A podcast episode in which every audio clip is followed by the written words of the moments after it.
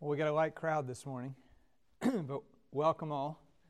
As we continue to uh, study this book, Untangling Emotions, we are in what we might call uh, even a more practical section of the book where we're looking at some particular emotions and beginning to identify how we can engage them. And if you remember, you know, the overall perspective, uh, either you're a, a, a stuffer or a spewer um, we all have our own dispositional tendencies. Uh, but there are four steps that he gave us in working through our emotions uh, identifying, examining, evaluating, and then acting or engaging our, our particular emotion. so the last section of the book has been engaging these particular things and kind of working through each of these steps. We've looked at engaging fear. We've looked at engaging anger, and this morning we're looking at engaging grief. Engaging grief. Well, let me open us up in prayer, and then we'll get going. Our gracious Father, we come into your presence this morning thankful for the day that you've given, and particularly thankful for the Lord's Day, a day of rest and gladness, a day of fellowship with your people, a day of eager anticipation of you meeting with us and addressing us with your word. Lord, we pray that on this day that you would nourish our souls with your truth, that you would fortify our faith, that you would give us deeper understanding into the complexities of our own hearts. You would rebuke and correct us, train us in righteousness with the truths of your word, and be with us this morning as we consider untangling our emotions and thinking about grief. And we ask these things in Jesus' name. Amen. All right, as we come to discuss entangling grief, uh, this one, much like fear and much like anger, is just a reality that we have to deal with, and it's a reality in a fallen world. And again, I want us to remember there's hope in Revelation 21 of a day with no more grief. Uh, one of the most beautiful promises of what life will be like in the new heavens and new earth in a restored state is in Isaiah 35 when all sorrowing and sighing will flee away. Or Revelation 21 4, when the Lord is wiping away every tear from our eye, and there will be no more mourning, no crying, no pain, no death. But that is not our present existence. Uh, Ecclesiastes chapter 3, verse 4 tells us that there is a time to weep and a time to laugh, a time to mourn, and a time to dance. Now, you remember, uh, Ecclesiastes is giving us a perspective of life under the curse, right? And there's an appointed time for everything, for every season under heaven as we live under the curse. So, the very thought process of Ecclesiastes 3 really takes us back to Genesis 3 and reminds us of what all has come to us in the fall and because of the fall, we have all kinds of messy emotions to deal with. Uh, we won't have these messy emotions, thankfully, in the future, uh, but we still will have to deal with um, our emotional nature. It would just be one of great joy. But now uh, we're thinking about this reality of grief. So, what we're going to do this morning is we're going to analyze a handful of questions. What is grief? How is grief all tangled up with our other emotions? How does grief relate how does grief motivate? And then we'll begin to try to uh, examine, identify our grief, and evaluate it. All right? So that's kind of what we're doing this morning. So, what exactly is grief? How do we describe this? Like every other attempt to make a definition of your emotions, it's difficult. This is very broad. Um, to experience loss. What is grief? It's the experience of loss. And again, this is not something that we're going to have in the new heavens and new earth in the same way, right? Not at all. We're, we're seeing the removal of all that troubles us gone, but now we're in a place where we experience loss, and we can more particularly say the loss of something important to you. Now, this could be something that is both the something that's important to you could be positive or negative.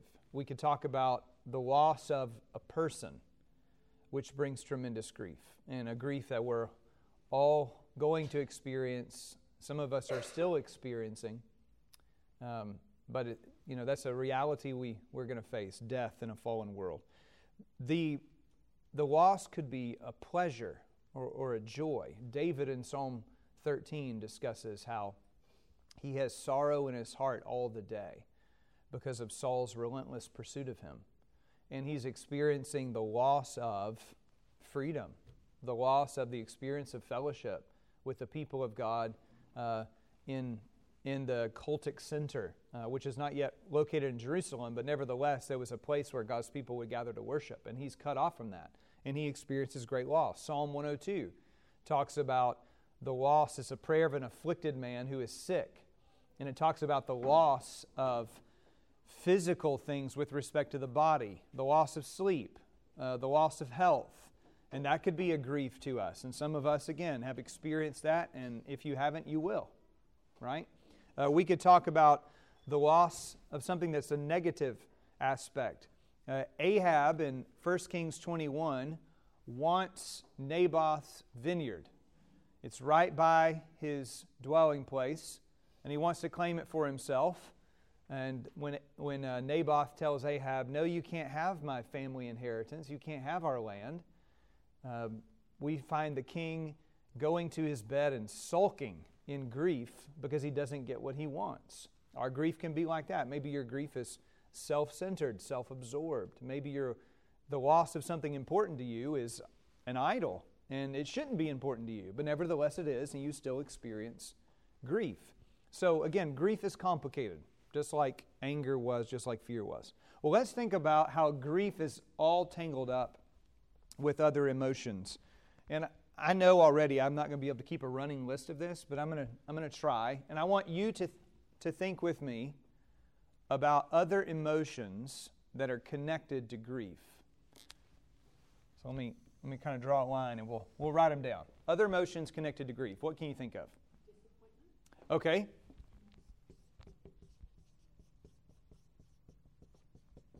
Keep it coming. Okay. Jealousy, anger, fear.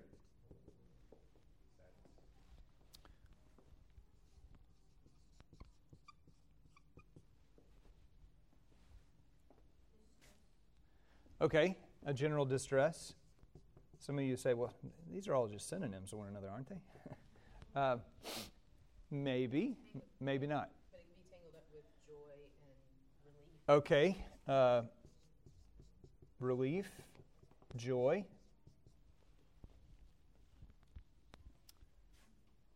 Any, any other that you can think of? I tried to make a list.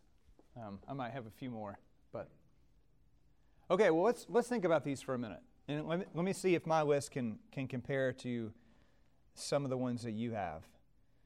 Um, let, let me pick anger, which is really easy. Uh, and i am going to give you a biblical example for all the ones that I can come up with. Uh, David has been fighting with the Philistines, and he's told them he can go to war with them against Saul. And the kings of the Philistines say, uh uh we don't trust you. So he goes back, and the Amalekites have seized David's wives, children, and the wives and children of all the men in David's army. And how do you think those men respond to that situation? They want to kill David. They have a moment of just spewing everything and they want him dead. They are frustrated with the situation. That immediate loss brought to them a stir of anger in their hearts. That's certainly the case. Um, fear. Uh, the Lord addresses Joshua in Joshua chapter 1 Moses, my servant, is dead. Now you arise and take this people into the land. And what's one of the predominant commands the Lord gives to Joshua? Fear not, for I am with you. Be not dismayed, for I am your God. He, he keeps telling him, Fear not, fear not, fear not. Don't be afraid. I will be with you. No one will be able to resist you. Don't be afraid. What, what does that tell us about the situation and his grief? He's He's scared. Uh, a general distress. How about uh, paralyzation? Is that close enough to, to distress? Lucy, I think you, you said distress. Where you feel like you can't move, you can't do anything.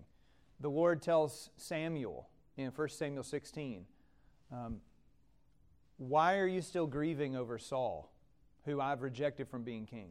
Fill your horn with oil and go. I've seen a king among Jesse's sons, and I'm going to have you anoint him. He, he's paralyzed, he's stuck. He doesn't know what to do, he's not sure how to move forward. Uh, that's the situation.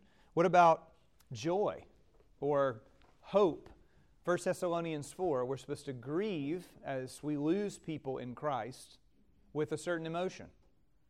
Not losing hope, right? Or not losing our, our joy, recognizing what is to come for the people of God, that the dead in Christ will be raised with Christ, and actually they'll get raised before those of us who are remaining uh, on the earth will be raised. It, it will be fast, but nevertheless, uh, they get to go first. How about, um, how about a, just a general wicked unbelief that could be filled with your grief? When Judas betrayed Jesus and he feels guilty about it, what does he do with the money that he received for betraying Jesus? Do you remember? Yeah, he, he threw it back at the, uh, at the religious leaders, which they wouldn't accept it because it was blood money, and they're going to use it to buy a field. But then what does Jesus do? He goes and hangs himself. Um, that's grief leading to you, to a wrong direction, but grief filled with unbelief. There's no possibility of turning back. There is no hope. There's only darkness. Lethargy might be related to paralyzation, but lethargy or just a, a sense of helplessness. Mephibosheth, when David is fleeing from Absalom and he's chased out of the city and he's gone for a while, Mephibosheth, who you remember is lame in, in both feet, he has some sense of paralysis, he doesn't take care of his body. That's his evidence to David that he was grieving. He, he doesn't, he can't bathe himself, but he, he doesn't care for himself. He doesn't care for his feet. Uh, so he's just totally in a state of lethargy, anxiety, or fear in general, but maybe I'll focus more on anxiety. And, and I'll, and I'll do a couple of these. Um, Joseph, Jacob thinks, has been killed by wild animals. And time has gone by, and there, there's now a famine in the land. He has no idea that Joseph is actually in Egypt. But the brothers go to Egypt, they get grain, they come back, and there was a conversation that had happened between the brothers and Joseph that they didn't know was Joseph. And he, Joseph had asked about their younger brother, Benjamin. And, well, when you come back, bring him with you. Well, when they tell that to their dad, Jacob, he's like, no way. And he responds with, there's no way you can take him. If, if I were to lose him, I've already lost one son. Now he has a whole host of sons. You see his jealousy there. But if I were to lose him, it would bring my head down to Sheol in grief. He's anxious about losing his son. Or if we back up, when the report comes to Jacob that Joseph uh, has been killed, again, he hasn't, but he doesn't know, he goes into a state of total depression where no one can talk to him. He, he won't be approached by anyone. He refuses all comforters in, in Genesis 37. So there can be yeah, a sense of depression. There can be an embarrassment that's associated with grief. The woman with the flow of blood, she's grieving that she's spent all of her money on people who can't help her, physicians. And she wants just to touch the hem of Jesus' garment. She doesn't want to be noticed. She doesn't want to be talked to. Why? She has an embarrassing affliction and her, in her grief, it's mingled up with embarrassment. Um, a few more of these silence. Who do you remember when they came to associate with someone grieving, they did nothing? They were just silent. Job's friends. It's often said that's the best thing that they ever did, right? They just were quiet. They were just there. Grief can bring silence. And I think in our culture in particular, we have a problem with silence. We think all silence is awkward. It isn't. Silence is good. But we have noise that's incessant, and we're obsessed with noise. That's a topic for a different day. and, and all the ways in which I could prove to you that we're obsessed with noise. But the idea of going to speak to someone in grief and the thought of, I'm, I'm going to maybe say one thing and just sit there and be quiet, we're uncomfortable with that. We think we have to have some elaborate speech ready to present to them on the thing that they're dealing with and how the truth of God can help them. Just go and shut up. Just be there. Don't, you don't have to talk.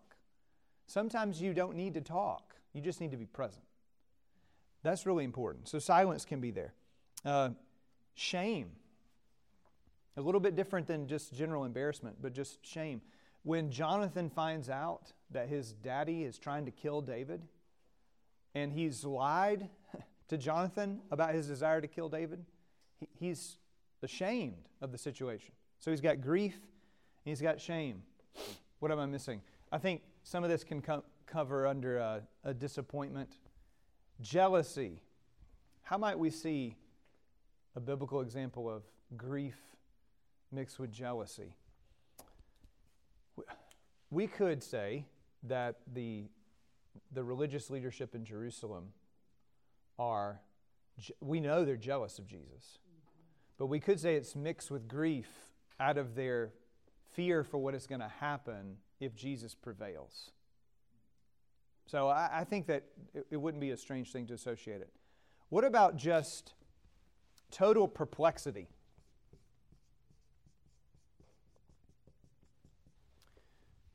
Um, when Jesus finally comes to the scene in John 11 where Lazarus has died, they had sent word, Mary and Martha, that he was sick. But when Jesus finally comes, Martha and Mary ask Jesus, independently of one another, really the same question. Or they make a question sort of statement Lord, if you had been here, our brother would not have died. Jesus doesn't really respond to that, um, which is interesting in and of itself. Sometimes we say things that we ought not say, and the Lord just lets it go by. But there's a, a true perplexity. We could read the whole book of Lamentations and we could see perplexity. And again, we're uncomfortable with being perplexed. Thankfully, there's a wonderful hymn um, that William Cowper wrote about being perplexed at God's providence. God moves in a mysterious way, his wonders to perform. And he's pretty honest about the difficulty, about how, you know, it, he talks about dark clouds and a flower but that's yet in the bud. And, he, and he's showing you, look, I, I don't I don't know how to see through the present situation. I just know the ultimate thing is God is his own interpreter and he will make it plain. But that's not a promise to me that I'll know. I have to be comfortable living in perplexity. Or what about just total terror? Now, Thomas gave us uh, a couple weeks ago the notion of fear. And really, as you read the Bible, um, we're told more than any other command that I can think of scripturally not to be afraid. It's about a hundred times we're told, do not be afraid or do not fear. It's over and over and over. But there's one legitimate fear, and it was what? The fear of the Lord. Now, we can have terror in, an, in a very negative way associated with grief. Judgment is coming, and you're terrified. A, a, a dread of the Lord. Or Jesus in the Garden of Gethsemane when he says that his soul is sorrowful to the point of death and he's in great distress. It's an understatement of what's going on with him. The notion is he is terrified. Why? I thought it was sinful to be afraid. Well, what exactly is he terrified as he looks at in his future? His loss of communion with God, the experience of the loss of something important to you. Jesus is marching towards hell. Of course, he's distressed. He knows better than any of us how horrible that is.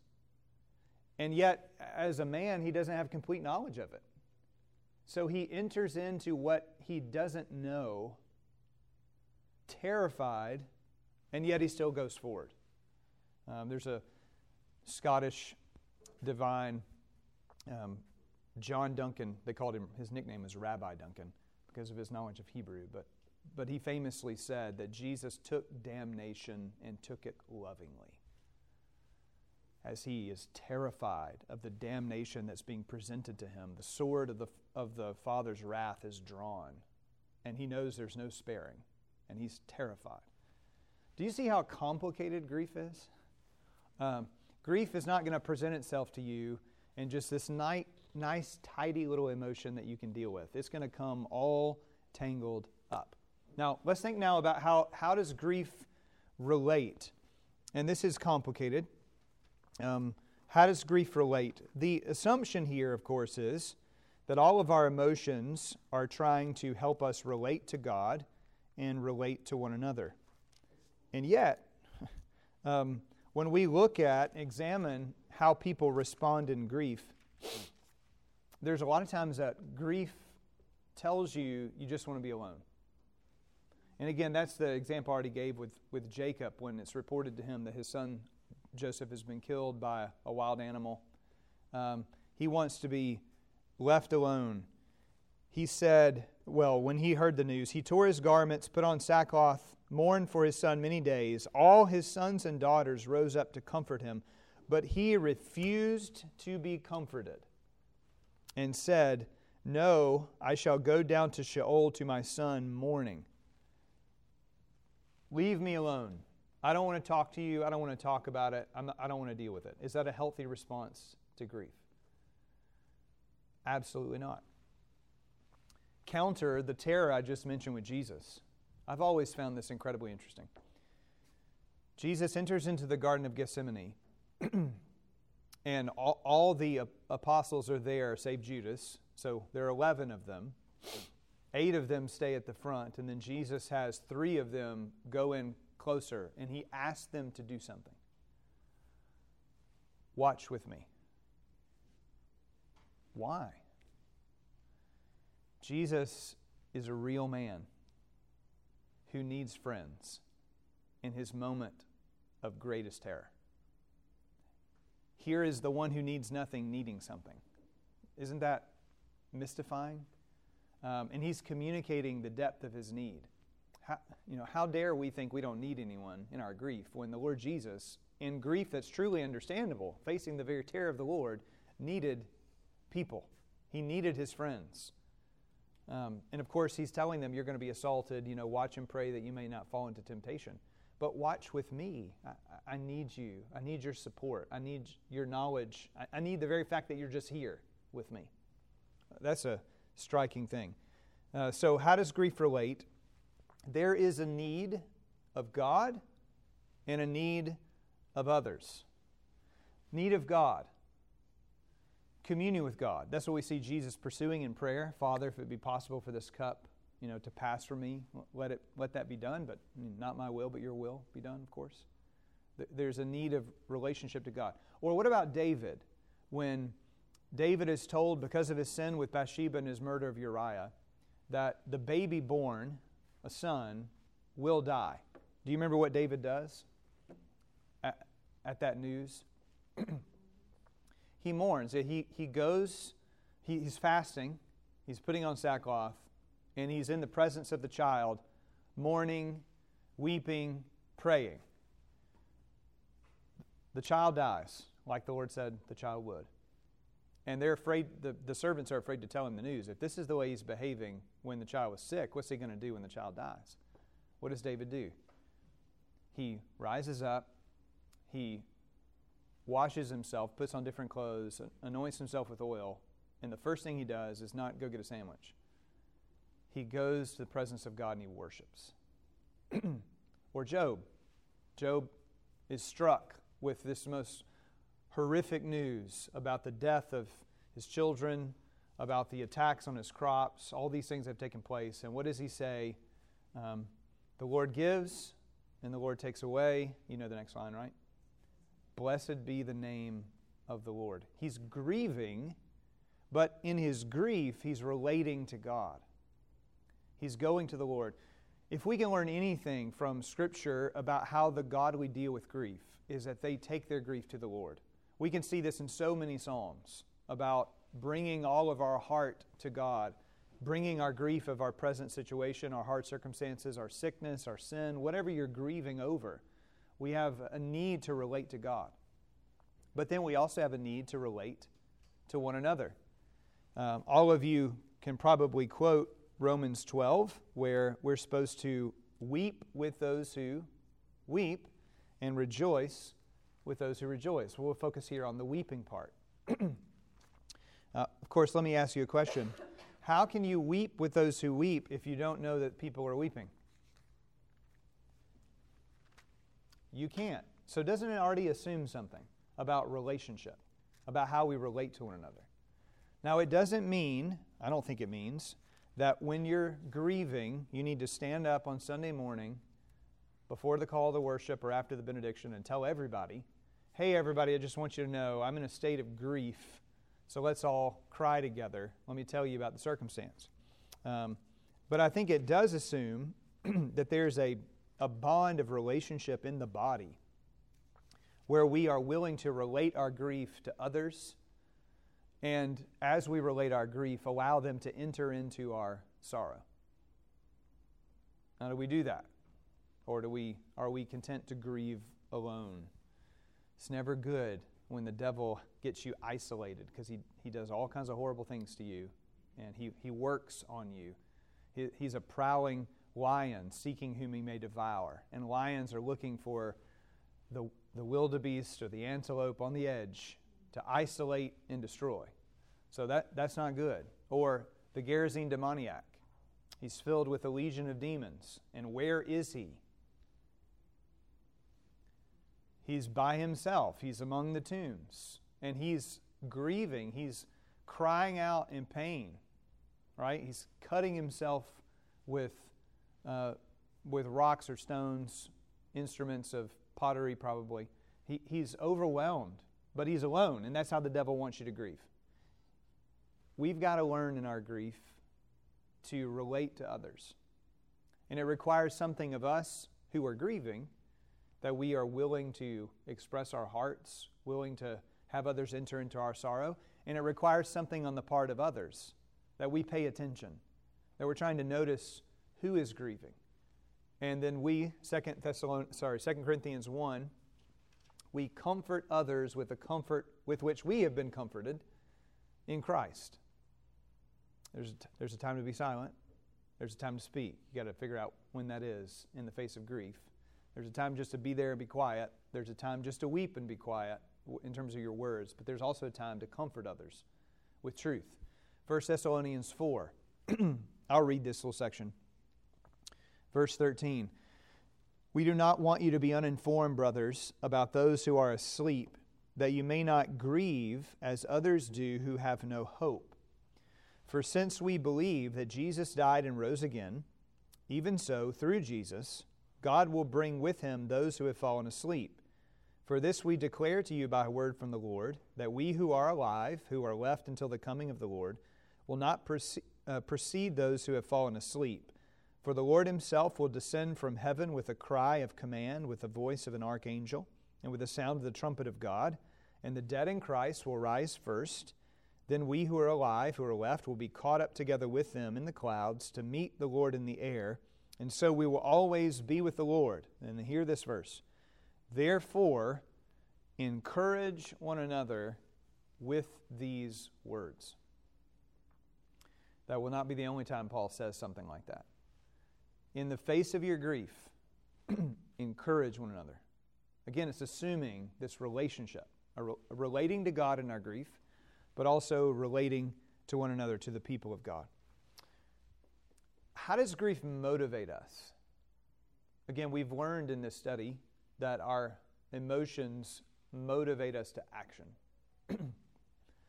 Give me some examples, it could be positive or negative, about how grief motivates.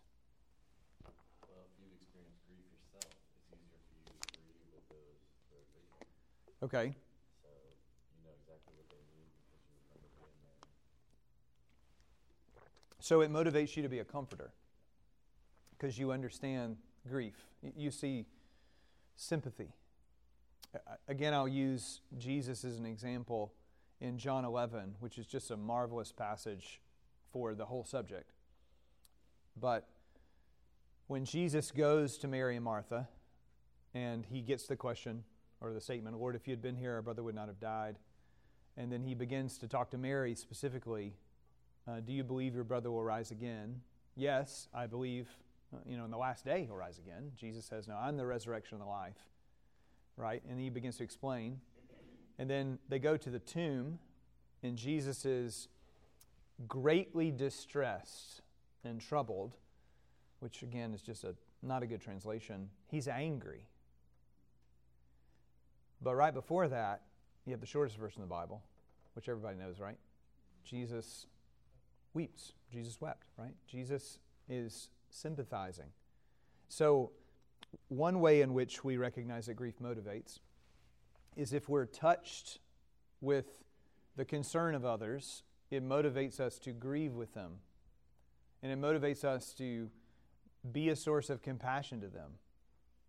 If we can do something, grief motivates us to do that as we enter into the sorrows of another. So that's a good example. Any others you can think of?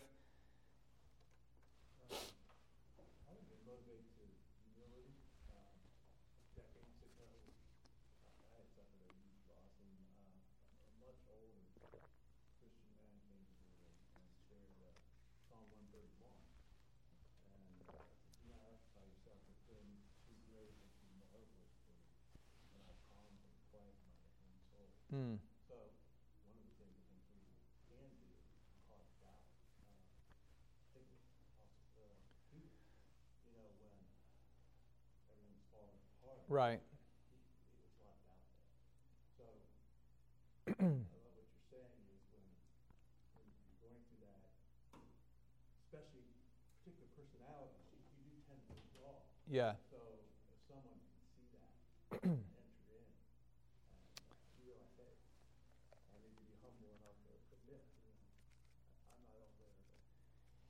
Yeah, Psalm 131 is a is a brilliant example, you know, of of pointing one another to the sovereignty of God and the power of God.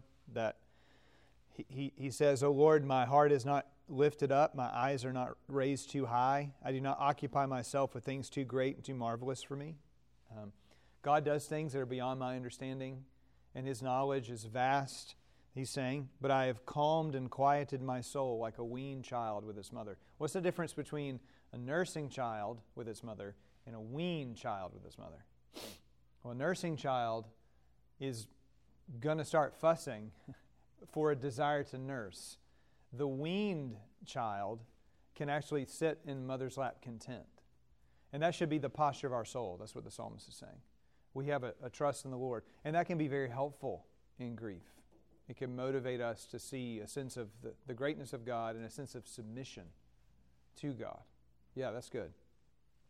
Any other things you can think of in terms of how grief can motivate?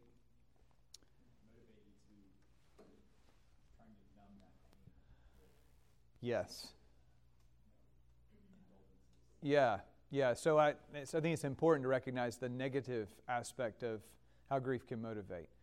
You can numb it with alcohol. You can numb it with drugs. You can numb it with the pursuit of immorality. You can numb grief with escapism of another kind that we might call as a respectable sin, where you binge watch something, or you know you, you find something to do so that you aren't focused on your grief. You don't want to deal with it before the Lord. That that can be a dangerous thing. Um, I think we could also think of a false way as revenge. When Pharaoh loses his son, the, the plague of the firstborn, when it strikes his own house, um, what does he do?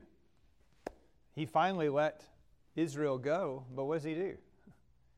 He chases them down. He, he's angry, he's motivated in his grief to go strike down. And that can happen to us. Also, with this relation to like fear and anxiety, like how you were talking about how Jacob acted, like Yeah. it, to protect the things to prevent even more grief, or like you know have that like bubble. Yes. Yes. So there, there becomes in our grief, and this can be actually the traumatic response in long term grief, where we are going to isolate ourselves or figure out how to isolate and protect others and uh, exert control so as to protect ourselves from further grief. If you've been terribly hurt in a relationship or in a situation in life, a, a job situation, then you're doing whatever you can to prevent that thing from happening to you further or to prevent it from happening to others. That could be good in some ways, it could be very destructive in others. So, yeah, that, that's, that's a good thing to think through. Again, I, I think there are a lot of ways we could explore this further. Our time is limited, but you, you see how all this is tangled up, but there's no question that grief motivates us to do certain things. Um, as we identify our grief, so in, in terms of trying to engage it, you know, he, the, the author spoke analogously of, and this is a terrible drawing, so forgive that. Uh, God's creation is much more beautiful than what I could represent to you a spider's web. and when we lose something, when we lose something because of grief, we have all the pieces of connection that are ripped away. And it's often hard in our grief to recognize how this relationship touched that relationship and that relationship and that relationship and that relationship. And it's why like it at Christmas time when you know you think the world's excited for Christmas. Some people find it incredibly depressing because it just reminds them of everything mama did and she's gone now. And how do I begin to not only identify but start like engaging with my grief and examining what's going on? Well, I have to recognize and this is scary I have to start exploring the connections of the whole. The author used an, another analogy of uh, one of your children losing a tooth and how, you know, when you lose a tooth, your, your tongue begins to explore the hole and you find all the nooks and crannies and all the way it feels. Well, there's something you got to do in your grief like that. You've got to explore every aspect of your grief. You have to probe the connections and discover what, what is the loss here. And in terms of healing, it's not replacing what was lost, because that can't be done, but it's establishing new connections. Grief support groups are often simply telling you all about the connection I had with this person that I lost. And there's something that's healing in talking about the person that you lost because as you're discussing that with other people, you're now building new connections with them. And this is also and I don't have time to get on a tangent about this. This is also what's destructive so often with trauma response, because when people have trauma and they, they fall into a, a grief induced post traumatic stress problem, they don't want to talk about it. and therefore, they can't heal. And that grief is just perpetuated over and over and over and over again. That is not a healthy response to, to your situation. But we all know people that are like that. Maybe we have this tendency ourselves. What about examining grief? It's time to stop, and I, I have so many more things to say. Um, I think I've already told you the, the, the complexity that's here. But again, just, just to remind you about the different types of grief, you can have the grief of guilt. Psalm 51, Psalm 32, David's sin, and how he's grieved over it and how it's affected his relationship with God. You can have the grief of a death, obviously, the loss of someone. When Saul is finally dead, but Jonathan also dies, what does David do? He grieves. He writes a lament for the children of Israel to sing, which is really striking. He wrote a lament to be sung in view of Saul, the very man trying to kill him. He doesn't say anything evil of him in his death the grief of betrayal. Jesus feels this, and he uses language that comes from Psalm 55 and uh, another psalm about, you know, Psalm 41, lifting, he, he's lifted up his heel against me, and, and my friend with whom I had fellowship with God, he, he's been the one to betray me. Jesus' words to Judas, friend, do what you have come to do.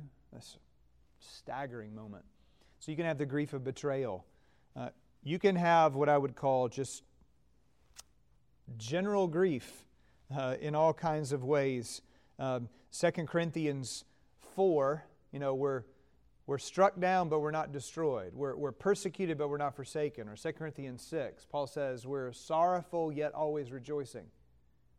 What you don't know about the, the participle used to communicate sorrowful is it's actually in a continual action. We're always sorrowing, yet always rejoicing. I wish that it said it like that in your translation. I think it would help you. We're always sorrowful and always rejoicing. That, that's the nature of the Christian life, isn't it? We're always grieving about something in this fallen world. And yet, our life isn't tied to this fallen world. It's, it's looking to a future hope of restoration, so we can yet always rejoice. There's godly sorrow and worldly sorrow. 2 Corinthians 7:10. Worldly sorrow doesn't lead to repentance, Judas. Godly sorrow does lead to repentance, Peter. When Peter betrayed the Lord and then he had an eye moment with Jesus, his eyes locked on Jesus, he went out and wept bitterly, grieved. Um, we can have grief like that. And of course, we can also have a sense of restoration in our grief. Lamentations 3, I'll close with this. Lamentations 3 is a section that y'all know well. You, you probably say this verse to yourself on the regular about how God's mercies are new every morning. Does anybody tell yourself that kind of truth? What we often forget is the larger context of Lamentations 3. so I'll, I'll read just a little bit. He, he is describing the Lord dealing with him and his people. He, the Lord, drove into my kidneys the arrows of his quiver. The Lord shot me and pierced me through the kidneys. I have become a laughing stock of all the peoples, the object of their taunts all day long. He, the Lord, has filled me with bitterness. He has stirred me with wormwood. He has made my teeth grind on the gravel. What a horrible picture that is. Lamentations 3 16. God, God has taken my head and shoved me in the rocks and made me eat gravel. That's what it feels like. He's made me cower in the ashes. My soul is bereft of peace. I have forgotten what happiness is. So I say, My endurance is perished. So has my hope from the Lord. Then he prays, Remember my affliction and my wanderings, the wormwood and the gall. My soul continually remembers it and is bowed down within me. But this I call to mind, and therefore I have hope. The steadfast love of the Lord never ceases, His mercies never come to an end. They are new every morning. Great is your faithfulness. when does He say that? In the throes of grief. As we evaluate our grief as a Christian, we have to have a focus on restoration. If you don't do that, if you don't grieve with hope, if you don't worship in your grief, if you don't believe the steadfast love of the Lord is new every morning to meet you in your struggle, then your grief will leave you here. And you will die in your depression. You'll, you'll go to your grave in sorrow. But if you live in this, this hope of restoration, there's a way to face your grief, be comforted in your grief, not ignore your grief, not pretend you don't have loss. Know, not to say stupid machismo things, you know, I don't do pain. Um, men don't cry. Well, Jesus did, so you're, you're off already. No, you, you see that there's something beyond this world, and it creates in you a longing for what is to come, right? Weeping lasts for the night, Psalm 30, but joy comes in the morning or with the morning. Well, may the Lord help us as we you know, examine our grief to deal with it in that way, with a hope of restoration. May we face the reality that we are going to grieve. But may God come close to us to comfort us in our grief with his hope of restorative power. Let's pray together. Gracious Father, we thank you that in our fallen condition, you are willing to be the one to ride the heavens to our help and put your everlasting arms underneath, underneath us. Lord, we thank you that you keep our tears in your bottle. We thank you, O Lord, that you've given us one another to be a source of comfort and to help us learn to reconnect. But Lord, we pray that you would make us long for the day when every tear will be wiped away from our eyes. Lord, help us to be motivated to worship, even in the deepest of our sorrows, because you haven't changed. And our hope for eternity, the living hope through the resurrection of Jesus Christ from the dead, will never perish or spoil or fade away. And we pray these things in Christ's name. Amen.